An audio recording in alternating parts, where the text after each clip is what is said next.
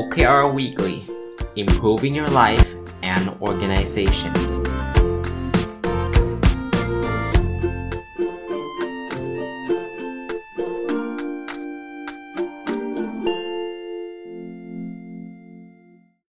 วัสดีครับ ยินดีต้อนรับเข้าสู่รายการ OKR Weekly นะครับ เป็นรายการที่จะเอาเรื่องราวเกี่ยวข้องกับ OKR หรือเป็นตัวชื่อเต็มๆว่า Objective and Key Result นะครับ มาเล่ามาพูดคุยกันทุกสัปดาห์นะครับ เราจัดกันทุกวันพุธนะ ในช่องนบดอนสตอรี่สำหรับท่านที่เพิ่งเข้ามานะครับ OKR ก็จะเป็นแนวคิดในการตั้งเป้าหมายในเรื่องที่สำคัญ โดยใช้แรงจูงใจภายในเป็นเป็นแรงผลักดันนะนะครับ ก็ถ้าใครสนใจยังไม่เคยรู้จักเลยนะครับแล้วเพิ่งเข้ามาฟังก็ย้อนกลับไปฟังตั้งแต่ต้นปีนะสำหรับปี 2021 เนี่ยจัดรายการนี้ตั้งแต่ต้นปีทุกวันพุธนะครับ ท่านจะได้เข้าใจได้ได้ดีขึ้นนะ เอาละครับ เรายังคงมีคำถามเข้ามาอยู่เรื่อยๆนะ จริงๆ หลักการ OKR เนี่ยก็พูดไปไปหมดแล้วล่ะนะครับ ก็เหลือแต่พวกคำถามข้อสงสัย เฉพาะเจาะจงหรืออะไรเงี้ยนะครับ ก็ถือโอกาสมาไล่ตอบคำถามกันนะครับ แล้วหลังจากนั้นก็อาจจะมีคอร์ส มีหนังสือเกี่ยวกับ OKR ที่ผมอ่านแล้วอยากจะมารีวิวนะคำถามวันนี้คำถามแรกนะครับก็คือการทำ OKR เป็นการวางเป้าหมายของแต่ละฝ่าย เพื่อบรรลุวัตถุประสงค์ขององค์กร จะประสานงานอย่างไร เนื่องจากทุกฝ่ายมีบริบทของตัวเอง ซึ่งอาจจะมีผลต่อการทำงานของฝ่ายอื่นคำตอบคืองี้ครับ คือจริงครับ คือแต่ละฝ่ายทำนะครับ แล้วก็จะต้องตอบโจทย์ขององค์กร แต่ว่าคำถามก็คือมันจะประสานงานอย่างไรเอ่อจริงๆ การประสานงานในมุมนี้ก็คือการ align คำว่า align แปลว่าทำให้มันสอดคล้องกัน คราวนี้บางคนบอกว่า เอ๊ะ ถ้าเราตั้ง OKR ของเราในฝ่ายเรา แล้วก็ มันไม่ไปสอดคล้องกับฝ่ายอื่น แต่ทุกคนก็อยากจะทำมันเป็นลักษณะของการไซเป็นไซโลครับไซโลคือฉันอยู่ฝ่าย marketing ฉันก็จะทำเรื่อง OKR เรื่องนี้อย่างเดียว ฉันอยู่ฝ่าย production ฉันก็ทำ OKR เรื่องนี้อย่างเดียว อย่างเงี้ยจะทำยังไง ทางทางออกที่1นงนะครับ ก็คือเราต้องคุยกันนะครับ มานั่งคุยกันว่า เอ๊ะ ถ้าเราทำ OKR เรื่องนี้ อีกเรื่องหนึ่งมันจะขัดแย้งกันยังไงนะครับ หาข้อตกลงร่วมกันให้ได้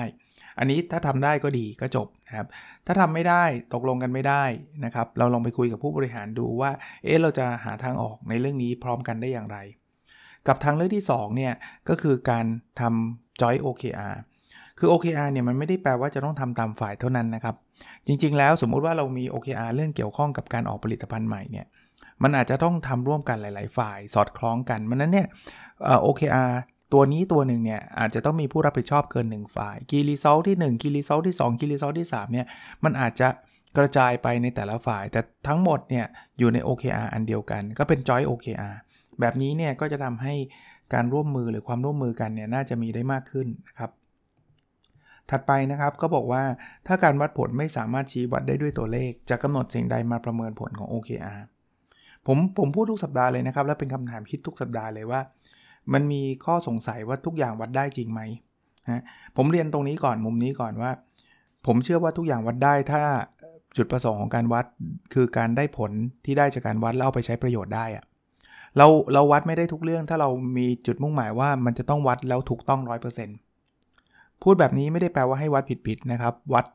ให้ถูกแต่ว่าไม่จำเป็นต้อง perfect เพราะว่าถ้าเรามุ่งหวังที่จะจะจะได้ perfect number แบบประเภท ไม่มีใครโต้แย้งเราได้เลยเนี่ย มันจะมีหลายอย่างเลยที่เป็นนามธรรมที่เราวัดไม่ได้ใช่ไหมแต่อะผมยกตัวอย่างนะความพึงพอใจลูกค้าเนี่ยมันเป็นนามธรรมถูกปะถามว่าจะวัดยังไง ถ้าถ้าผมบอกว่าเอาละผมจะต้องวัดหาตัววัดที่มันไม่มีใครโต้แย้งได้เลยเนี่ยผมวัดไม่ได้หรอก ใช้แบบสอบถามวัดก็จะมีคนเถียง ว่าไอ้อันนี้มันลำเอียงหรือเปล่า อันนี้คำถามไม่ชัดไหมคำถามนี้อาจจะไม่เกี่ยวก็ได้ใช่ไหม ใช้ยอดขายวัดก็อาจจะบอกไม่เกี่ยวหรอกอาจารย์ยอดขายมันไม่ได้แปลว่าพอใจเสมอไปบางทีเขาไม่มีทางเลือก คือมันจะมีอะไรหลาย ๆ อย่างที่โต้แย้งได้หมดอะแล้วสุดท้ายถ้าเกิดเราบอกว่าเอาถ้างั้นมันวัดแบบ perfect ไม่ได้เราไม่ต้องวัด เราก็ไม่รู้ ว่าสุดท้ายเราลูกค้าเราพึงพอใจหรือเปล่า แต่ท่านก็คงทราบดีไหมครับว่าปัจจุบันเนี่ยเรามีการวัดความพึงพอใจลูกค้าอยู่แล้ว เอาแบบสอบถามก็ได้นะ เราถาม 4 5 ข้อ 10 ข้อหรือกี่ข้อก็แล้วแต่เนี่ยถามว่ามัน perfect ไหมคำตอบไม่ไม่ perfect แต่ถามว่ามัน good enough ไหม good enough แปลว่ามันดีเพียงพอไหมคำตอบคือ ผมว่ามันมันดีเพียงพอนะ คือถ้าเกิดคะแนนประเมินมัน 4.9 เต็ม 5 เนี่ย เราเราเกือบจะสรุปได้เลยว่าลูกค้าพึงพอใจในบริการหรือในสินค้าของเรา แต่ถ้าเกิดคะแนนประเมินมันได้แค่ 1.5 เต็ม 5 อย่างเงี้ย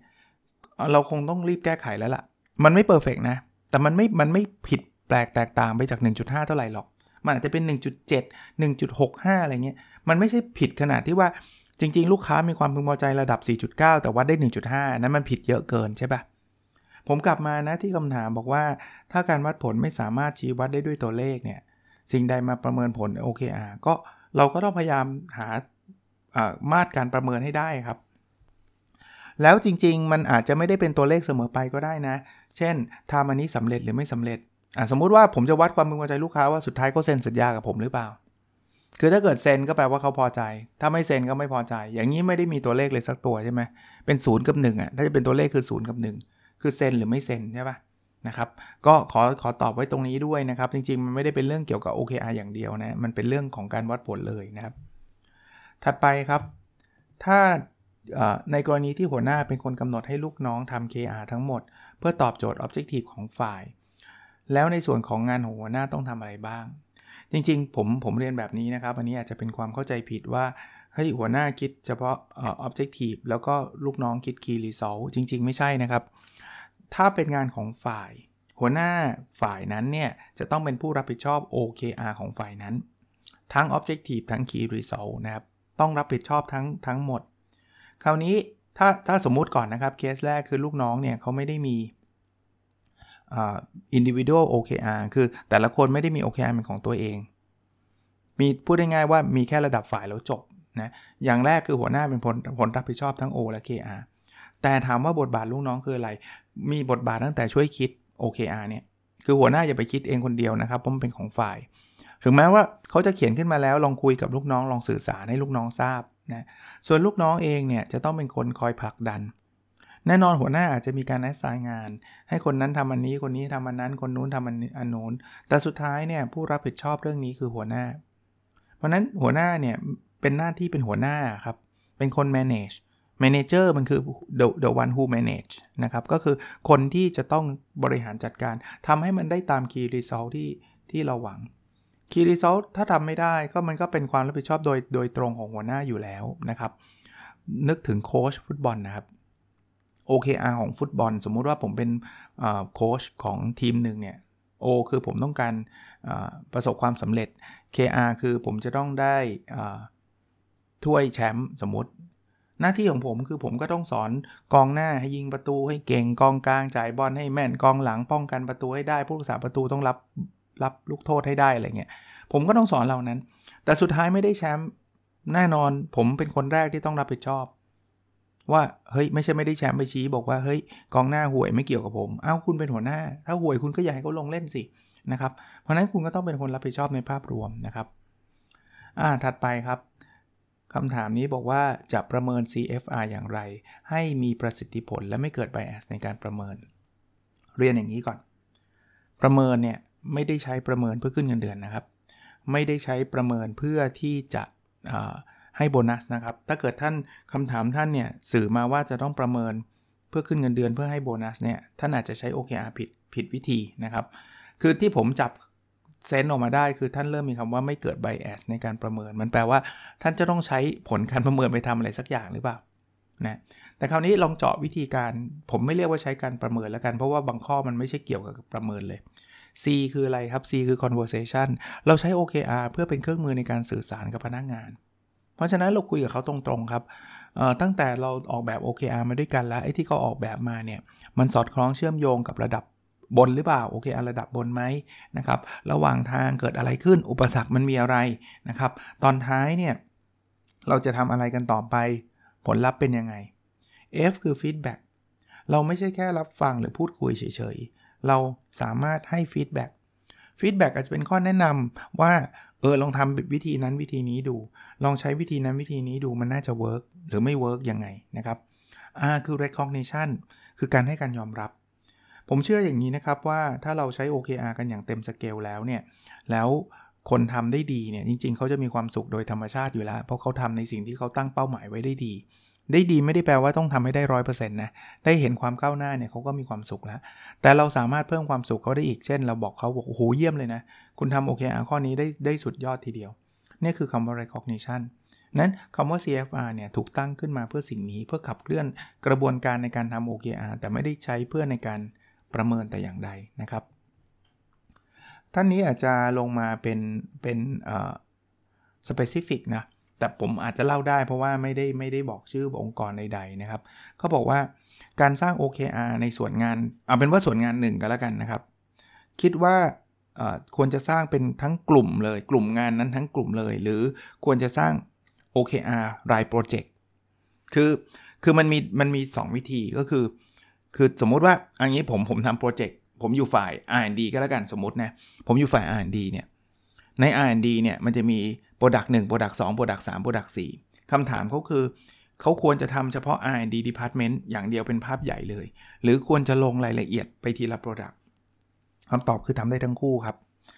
ถ้าท่านคิดว่ามันจะเป็นประโยชน์หลายหลาย Product หลายโครงการ ท่านลงไปถึงหลายโครงการเลยก็ได้ ท่านทำทั้งระดับภาพใหญ่แล้วก็ระดับระดับโครงการก็ได้ หรือบางท่านบอกโอ้ยังไม่เอาโครงการมันยิบย่อยเกินไป อยากอยากจะทำระดับภาพใหญ่อย่างเดียว ก็ทำได้เช่นกัน ตรงนี้ไม่ได้มีผิดมีถูกแต่ประการใดนะครับคำถามถัดไปคำถามนี้เป็นคำถามที่โหแบบผมว่าดีนะ แต่ว่าต้องใช้เวลาเลยแหละอะไรคือกุญแจสำคัญที่ทำให้ OKR ประสบความสำเร็จ จริงๆ ผมกำลังทำวิจัยเรื่องนี้เพิ่งเก็บข้อมูลเสร็จเมื่อสัปดาห์ที่แล้วเองนะครับโอ้กว่าจะเก็บเสร็จนี่เหนื่อยแล้วเกือบ 2 ปีนะครับ คือไปสัมภาษณ์ผู้บริหารที่ใช้ OKR ในเมืองไทยเนี่ยเกือบ 300 ท่านนะน่าจะเกิน 300 ท่านนะครับแล้วก็ จะหาเนี่ยแหละครับคำถามงานวิจัยคือเรื่องนี้ครับ อะไรที่ทำให้ OKR มันประสบความสำเร็จ แต่เท่าที่ดูข้อมูลคร่าวๆ ยังไม่ได้วิเคราะห์เต็มสเกลเนี่ย ข้อแรกคือ leadership คือผมผมเห็นมาเยอะเลยครับว่าถ้าองค์กรไหนเนี่ยผู้บริหารจริงจังเรื่องนี้ ผู้บริหารเอาใจใส่เรื่องนี้ และติดตามเรื่องนี้อย่างใกล้ชิดเนี่ยโอกาสที่ OKR จะประสบความสำเร็จจะสูงนะปัจจัยตัวที่ 2 คือเรื่องของการสื่อสาร คือถ้าจริงจังแล้วแต่ว่าไม่สื่อสารลงไปให้กับพนักงานทราบว่ามันคืออะไรเราใช้แล้วเป็นประโยชน์ยังไง มันดีกว่าไม่ไม่ใช้ยังไงเนี่ยบางทีพนักงานก็ทำทำเหมือนกับทำการบ้านส่งครูนะครับ คือผู้บริหารอยากได้อะไรก็เขียนเขียนไปส่งนะครับ เพราะฉะนั้นเนี่ยมันต้องอาศัยการสื่อสารที่ดี ผมเห็น 2 ปัจจัยนี้เป็น 2 ปัจจัยหลักเลยนะครับ leadership ลงมาเล่นเอง แล้วก็สื่อสารอย่างทั่วถึง ผมเชื่อแบบนี้ครับว่าถ้าเกิดเราสื่อสารเนี่ยมันไม่ได้แปลว่าครั้งแรกเนี่ยมันจะเก็ตเลย แล้วทุกคนจะเข้าใจจะอินหมด ให้เวลากับพนักงานสักนิดหนึ่งพนักงานไม่เคยรู้จักเครื่องมือนี้นะครับเขาอาจจะไม่ได้สนใจ ผมไปบรรยายที่ไหน ผมก็จะบอกเสมอว่า มันมีทั้ง believer กับ non believer ในช่วงแรกอะ believer คือคนที่แบบวุ้ย get ชอบอยากทำอันนี้ไม่ต้องไปยุ่งเขามากนะเขาทำได้ดีอยู่แล้วนะครับเขาก็จะทำจนสำเร็จ ส่วนบางคนก็อ้าเอาเหอะมาอีกแล้วไร้สาระ มันจะมีแบบนี้ครับ แต่ว่าถ้าเกิดเราสื่อสารอย่างต่อเนื่องเนี่ยเดี๋ยวเขาจะอินเองนะครับท่านถัดไปนะครับท่านถามว่าถ้าไม่สามารถทำ objective ตาม objective ได้จะถือว่าทำงานไม่ประสบความสำเร็จหรือไม่สำหรับผมผมว่าไม่นะ มันขึ้นอยู่กับดีกรีอะคือคือถ้าเกิดท่านท่านทำโอเคอาที่มันท้าทายจริงๆเนี่ยไม่สำเร็จมันคือธรรมชาติ ไม่สำเร็จไม่ได้แปลว่าไม่ดีนะ ไม่เอาใหม่ ผมพูดงี้ไม่สำเร็จเนี่ยเพราะว่าเป้าหมายมันยากเนี่ยมันไม่ได้แปลว่าเราเราเราไม่เก่งหรือว่าคือเราล้มเหลวนะเอายกตัวอย่างโอลิมปิก ผมตั้งเป้าว่าเป็นเหรียญทองโอลิมปิก แล้วผมได้เหรียญเงินถามว่าผมประสบความสำเร็จไหมถ้าถ้าวัดกันที่เป้าหมายจริง ๆ เราไม่สำเร็จจุกถูกปะเพราะว่าอะไร เพราะว่าเราไม่ได้เหรียญทอง แต่สำหรับผมเนี่ยการได้เหรียญสักเหรียญหนึ่งในโอลิมปิกหรือแม้กระทั่งตกรอบรอง ตกรอบ quarter final เนี่ยผมคิดว่า เรายัง consider เป็นความสำเร็จได้เลยเพราะว่าเป้าหมายเรายากมากไง เป้าหมายก็คือเหรียญทองไง คราวนี้มันขึ้นอยู่กับว่า objective ที่ท่านตั้งมันทะเยอทะยานมากแค่ไหน มันยากมากแค่ไหน ถ้าเป้าหมายท่านคือแชมป์แชมป์กีฬาสีแล้วท่านยังทำไม่ได้อีกอย่างเงี้ยมันก็มันก็แปลว่าไม่สำเร็จแหละ เพราะฉะนั้นท่านลองวัดดูดีๆ หรืออีเวนต์ว่าท่านทำเป้าหมาย objective เป็นแชมป์กีฬาสีแล้วท่านก็ได้แชมป์ถามว่าอย่างนี้ผม consider ว่าสำเร็จไหมมันสำเร็จในแง่ที่ว่ามันบรรลุเป้าอะแต่ว่ามันไม่น่าภูมิใจเท่าไหร่อะ เพราะว่ากีฬาสีแข่งกัน 2 คน แล้วผมก็คู่แข่งผมเป็นเด็กอนุบาลด้วยอย่างเงี้ย แล้วผมก็ชนะมาแล้วแล้วอย่างนี้คือความสำเร็จหรอมันขึ้นอยู่กับความทะเยอทะยานของ Objective นะ แต่ตามหลักการของ OKR เนี่ย OKR เนี่ยมันคืออะไรที่มันทะเยอทะยานมาก มันมันมันยากมากนะ เพราะฉะนั้นเนี่ยอีเวนต์ว่าไม่สำเร็จผมว่ามันเป็นธรรมชาตินะครับ ผมยังถือว่าสำเร็จอะไม่ไม่ถึงเป้าอะผมก็ยังถือว่าสำเร็จ ถัดไปนะครับ OKR ไม่ใช่ to do list หมายความว่าอย่างไร ผมเคยไปบรรยายนะครับ แล้วผมบอกอยู่เสมอว่า OKR ไม่ใช่ to do list นะ มันแปลว่ามันไม่ใช่กิจกรรมครับ to do list มันเป็นกิจกรรมว่า ฉันจะจัดประชุม ฉันจะจัดเทรนนิ่ง ฉันจะคุยกับลูกค้า ฉันจะทำจดบันทึกอะไรเงี้ย พวกนั้น to do list ผมไม่ได้บอกว่า to do list ไม่ดี ผมไม่ได้บอกว่า to do list ห้ามทำ แต่ว่ามันไม่ใช่ส่วนหนึ่งของ OKR เท่านั้นเอง O คือ objective ใช่ไหม KR คือ key result คือตัววัด objective แล้วมันเป็น key result มันต้องวัดที่ผลลัพธ์ สุดท้ายผลลัพธ์ที่ได้คืออะไร ส่วน how to do it ก็คือจะเขียนจะจะอยากเขียนก็เขียนครับ ยกตัวอย่าง O คือฉันจะต้องเป็นองค์กรที่มีนวัตกรรมขั้นสูง Key result คือฉันจะต้องออก Product ใหม่ให้เสร็จภายในไตรมาสนี้จบ หรือ Key result คือยอดขายของ Product ใหม่จะต้อง 500 ล้านจบ มันคือ result ส่วน to do list เพียบเลยครับ อันที่ 1 จะต้องอศึกษาความเป็นไปได้โครงการ อันที่ 2นำเสนอบอร์ด อันที่ 3 จัดประชุม อันที่ 4 สร้างทีมงาน อันที่ 5ทำไปครับ อันนั้นคือ to do list นะครับ ขอสักคำถามหนึ่งนะครับ ก่อนที่จะมาอัปเดต OKR ส่วนบุคคลนะครับ การสร้าง OKR จำเป็นต้องเริ่มจากพื้นฐานของบุคคลประมาณไหน อายุ และการเข้าถึงเทคโนโลยีขนาดไหน จากงานวิจัยตอนนี้เท่าที่มีอยู่นะครับ ยังไม่เห็นภาพว่ามัน มันจะเกี่ยวข้องกับเรื่องของอายุเข้าถึงเทคโนโลยีเรื่องพวกนี้เลยนะแต่เดี๋ยวเดี๋ยวถ้าเกิดมีการวิเคราะห์แล้วพบ เดี๋ยวจะมาเล่าให้ฟังอีกที แต่ตอนนี้ยังไม่พบนะพูดง่ายๆว่า ผมไม่คิดว่าอายุจะเป็นอุปสรรค ผมไม่คิดว่าเพศจะเป็นอุปสรรค ผมไม่คิดว่า โหคนนี้ต้องรู้จักเทคโนโลยีดี ๆ ถึงทำ OKR ได้สำเร็จเป็นอุปสรรคเพราะว่า OKR ไม่ต้องไม่ได้ใช้เทคโนโลยีอะไรเลยนะครับสำหรับผมเนี่ยผมคิดว่าใช้ได้หมด บางองค์กรเนี่ยให้พนักงานระดับปฏิบัติการ หรือแม่บ้านหรือคนขับรถบรรทุกทำ OKR ด้วยซ้ำนะครับผมว่าทุกคนทำได้นะ ตั้งเป้าหมายทำคือทุกคนมีเป้าหมายอะ่ะคือเราสามารถมีเป้าหมายได้อะ่ะเราเรานึกถึง New Year Resolution ที่เราทำกันก็ได้ครับ เราไม่เคยบอกว่า เฮ้ย คุณจะต้องมีอายุเท่านี้คุณถึงจะทำ New Year Resolution ได้ตั้งเป้าชีวิตได้ใช่ไหมเราไม่เคยบอกว่า เฮ้ย คุณต้องจบ IT มา คุณถึงจะตั้งเป้าชีวิตได้เหมือนกันครับ OKR ขององค์กรก็จะมีลักษณะแบบนี้นะครับ ก็อันนี้เป็นภาพภาคแรกนะครับ มาถึงพาร์ทที่ 2 ที่ผมทำในทุกสัปดาห์ก็คือการอัปเดต Personal OKR ก็พูดทุกสัปดาห์เช่นเดียวกันว่าอัปเดตเนี่ย เพื่อที่จะกระตุ้นทำให้ท่านได้ลุกขึ้นมาทำแล้วท่านไม่ต้องรอนะว่ารอไตรมาส4ก่อนรอปีหน้าก่อนทำได้เลยวันนี้เลยครับนะอะเรามาเริ่มต้นกันครับ Objective ข้อที่1นะครับเรียนรู้และพัฒนาตัวเองอย่างต่อเนื่องนะครับ Key Result 1.1 อ่านหนังสือสะสมให้ได้ครบ 90 เล่ม 90 เล่มก็คือตั้งแต่ต้นปีจนถึงปลายไตรมาสที่ 3 นะครับ ตอนนี้อ่านไปได้แล้ว 84 เล่ม ก็สัปดาห์ที่ผ่านมาอ่านจบไป 4 เล่มเลยนะครับ ก็ มันอย่างที่ผมเรียนนะ ผมเป็นคนอ่านหนังสือพร้อมๆกันหลายๆ เล่มเวลาจบมันจะจบพร้อมกันแบบเนี้ยนะครับ Key Result 1.2เขียน paper ส่ง2 paper เฉพาะในไตรมาสนี้ ตอนนี้ทำไปได้ 10%ก็ยังไม่ได้มีความคืบหน้าเท่าไหร่นะครับ Objective ที่ 2 แบ่งปันความรู้เพื่อทำให้สังคมดีขึ้น Key Result 2.1เขียนหนังสือจบ 1 เล่มในไตรมาสนี้ เขียนไปได้ 70%แล้วนะครับ Key Result 2.2คนติดตามฟังพอดแคสต์20,000ดาวน์โหลดต่อวัน ตอนนี้ทำได้ 12,339 ดาวน์โหลดต่อวัน ก็ขอบคุณทุกท่านที่กรุณาติดตามในทุกช่องทางนะครับ มันก็เพิ่มขึ้นมานิดหน่อยประมาณสักร้อยกว่าดาวน์โหลดนะโดยเฉลี่ยก็ถือว่าเยอะนะสำหรับผมนะครับ เพราะมันสัปดาห์เดียวเองนะครับ ก็ขอบคุณที่ท่านช่วยช่วยแชร์ ช่วยฟังนะครับ Key Result 2.3มีองค์กรใช้ OKR ครบ 10 องค์กรนะครับ ก็ยังทำที่ได้ได้ที่ 9 องค์กรกำลังมีแผนนะครับ ในการเปิดรับแบชใหม่นะครับ ถ้าถ้าได้แบชใหม่ก็อาจจะได้เกิน 10 องค์กรนะครับ เดี๋ยวลองดูความพร้อมสักนิดหนึ่งแบชเดิมตอนนี้กำลังไปด้วยดีล้วนะครับ Objective ข้อที่ 3 นะครับ มีสุขภาพกายและสุขภาพจิตที่ดี Key Result 3.1 วิ่งสะสมตั้งแต่ต้นปีจนถึงปลายไตรมาสที่ 3 ให้ได้ 900 กิโลเมตร แล้วก็น้ำหนัก 78 กิโลกรัม ผมวิ่งได้ไป 587.3 วิ่งเนี่ยต้องบอกว่าระยะหลังเนี่ยค่อนข้างที่จะน้อยหน่อยนะครับ คือไม่ได้วิ่งทุกวันก็สัปดาห์หนึ่งวิ่งได้ 10 โลอะไรเงี้ย ซึ่งซึ่งถือว่าน้อยนะ เดี๋ยวจะกลับมาวิ่งให้มันมากขึ้นนะน้ำหนักตัวตอนนี้ 79 นะครับ ก็ไม่ไกลจากเป้าหมาย 78 แต่ว่าก็เพิ่มขึ้นมา 0.1 นะ สัปดาห์ที่แล้วได้ 78.9 เป็นครั้งแรกในในปีที่เห็นเลข 78 นะ แต่ว่าตอนนี้ก็น่าจะถ้าผมผมได้ออกกำลังกายมากขึ้น ผมคิดว่าน้ำหนักตัวผมน่าจะลดลงนะครับ คีรีเซล3.2 อยู่กับครอบครัวสะสม ตั้งแต่ต้นปีจนถึงปลายไตรมาสที่ 3 ให้ได้ 75 วัน ตอนนี้ทำได้ 69 วันละ ก็อย่างที่เรียนนะครับว่าท่านลองไปทำดูนะครับ มันไม่ได้ซับซ้อนไม่ได้ยุ่งยากแต่ประการใดนะครับ ผมคิดว่าน่าจะเป็นประโยชน์กับทุกคนนะครับ ก็เลยเอาตัวอย่างของตัวเองมาเล่าให้ฟังนะครับ โอเคนะครับ หวังว่าจะเป็นประโยชน์นะครับ แล้วเราพบกันในสดถัดไปนะครับ สวัสดีครับ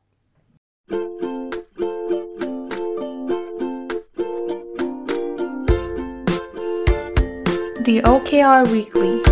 Improving Your Life and Organization